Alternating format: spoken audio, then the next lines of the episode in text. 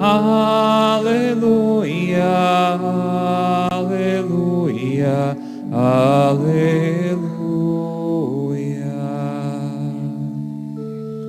Saí do Pai e vim ao mundo. Eu deixo o mundo e volto ao Pai. Aleluia,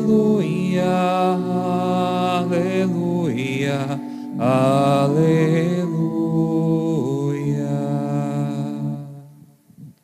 Senhor esteja convosco. Ele está no meio de nós. Proclamação do Evangelho de Jesus Cristo segundo João. Glória a vós, Senhor. Naquele tempo disse Jesus aos seus discípulos: Em verdade, em verdade vos digo, se pedirdes ao Pai alguma coisa em meu nome, ele vou-lo dará. Até agora nada pedistes em meu nome. Pedi e recebereis, para que a vossa alegria seja completa. Disse-vos essas coisas em linguagem figurativa. Vem a hora em que não vos falarei mais em figuras, mas claramente vos falarei do Pai. Naquele dia pedireis em meu nome. E não vos digo que vou pedir ao Pai por vós, pois o próprio Pai vos ama, porque vós me amastes e acreditastes que eu vim da parte de Deus. Eu saí do Pai e vim ao mundo, e novamente parto do mundo e vou para o Pai. Palavra da salvação. Glória a vós, Senhor.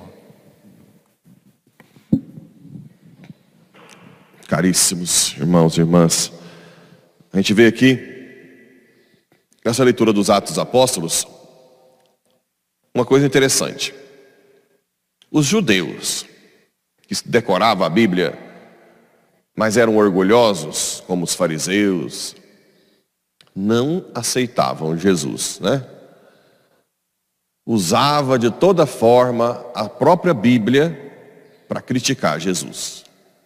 Apolo, que diz aqui ser um judeu ferrenho, que conhecia as Sagradas Escrituras, rapidamente, rapidamente aceita que Jesus é o Messias. Que diferença tem entre Apolo e os outros judeus?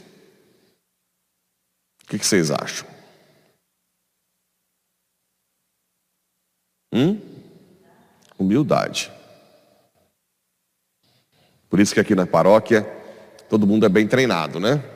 Eu não presto, Deus é tudo, o que eu faço de ruim é meu, o que eu faço de bom é dele.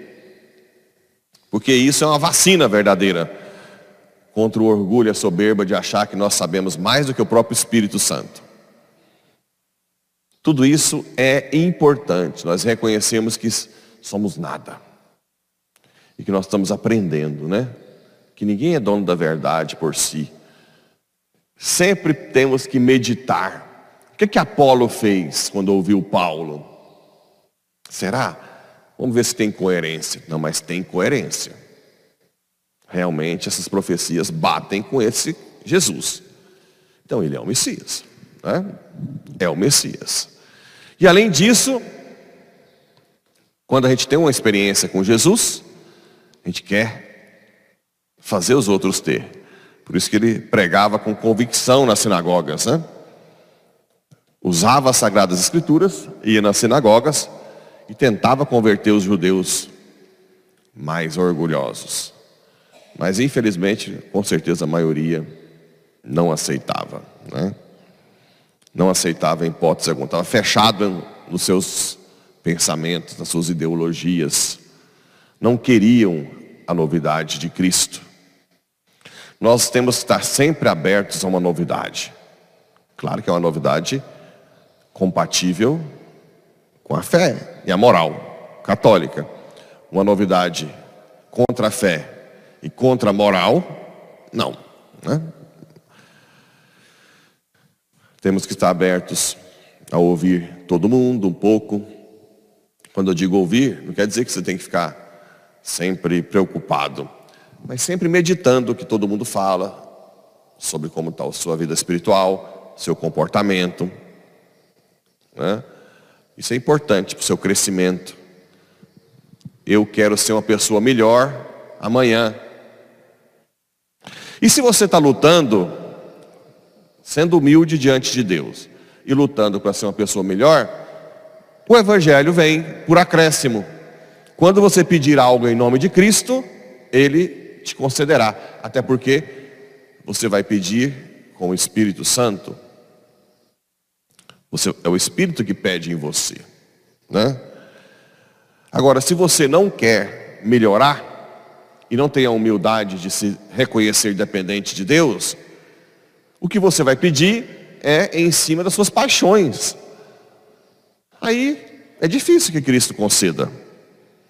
Porque Cristo está vendo a sua vida de uma forma maior. Né? Está vendo a sua vida como alguém que tem potencial para participar do céu a participar do céu. Não alguém que simplesmente, muitas vezes, quando a gente está afastado da vida espiritual, a gente vê igual galinha, né? O que, que é o bom para mim agora? Para eu ficar de boa, ganhar um lucrinho, comer bem, passear. Tá bom. Não é que isso são pecados, mas não é o mais importante. Então Deus está vendo longe. O que, que é importante hoje para eu ser uma pessoa melhor? Né? O que, que eu devo ter? Qual é a, a chave para eu me tornar uma pessoa a cada dia melhor? Né? Naquele dia pedireis em meu nome, e não vos digo que vou pedir ao Pai, pois o próprio Pai vos ama, porque vós me amastes e acreditastes que eu vim da parte de Deus. Eu saí do Pai e vim ao mundo, e novamente parto do mundo e vou para o Pai. São Domingos Sávio, um jovem de 13 anos, na época que morreu, quando encontrou com Dom Bosco, dizia: O que, é que eu faço para ir para o céu? E Dom Bosco disse: Olha, a sua meta é não pecar. Lutar para não pecar. E o que, que eu faço? Todos os dias você diz: por hoje não vou pecar. Por hoje não vou pecar. E conta-se que são domingos, um jovenzinho, uma criança, todos os dias lutava para não pecar nada. Ele era o menino mais doce, mais serviçal, né? E é narrado que ele era tão fidedigno a lutar a cada dia pela vida, pela santidade, que quando ele estava jogando bola, perguntaram: Domingos, e se o mundo acabasse daqui a pouco? que, que você ia fazer? Continuaria jogando bola. Essa é a vida do cristão que luta sempre. Hum, se você está a todo momento buscando uma vida espiritual melhor, buscando ser uma pessoa melhor, se o mundo acabasse agora, continuaria lavando roupa, fazendo comida, né? a chance de pegar o padre lavando roupa, fazendo comida, né? mas continuaria rezando, estudando, confessando. Né? Pensa como São João Maria Vianney, que estava confessando um monte de gente, a casa dele pegou no fogo. São João, sua casa está pegando fogo. Deixa, é o capeta. Continua confessando. Imagina se minha casa estivesse pegando fogo. Eu ia sair derrubando os outros ali. Vem, trem, ajudar. E você vai visitar Ars, né? Tá lá a casa, eles puseram um vidro onde pegou fogo, tá lá. Não é uma mentira. Tá lá para todo mundo ver. Bem, claro, eu estou falando dos grandes santos.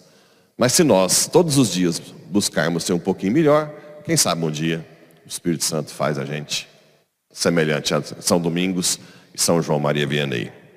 Assim seja.